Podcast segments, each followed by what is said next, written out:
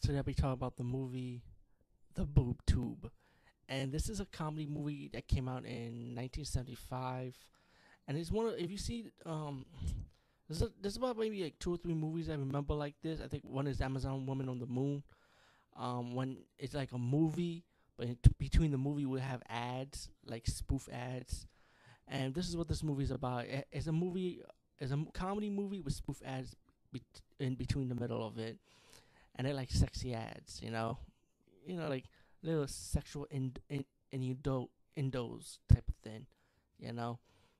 Um, it was about this psychologist guy who moves into this new apartment building complex, and he ended up meeting sex doll women pretty much.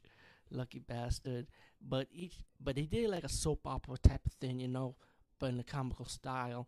And each character is kind of like connected with with, each other in the apartment building.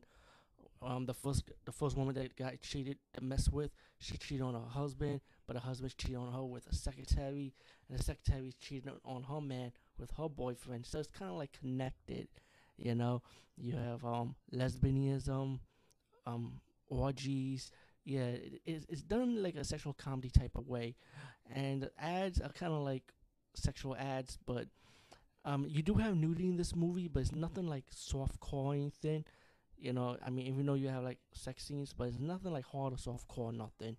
Um, the Boob Tube. I mean, I actually enjoyed it for what it was. You know, this mo- this comedy spoof movie would will not be for everybody, but um, I say give it a shot. You know, it's not, it's okay. Anyway, peace, guys. See you later.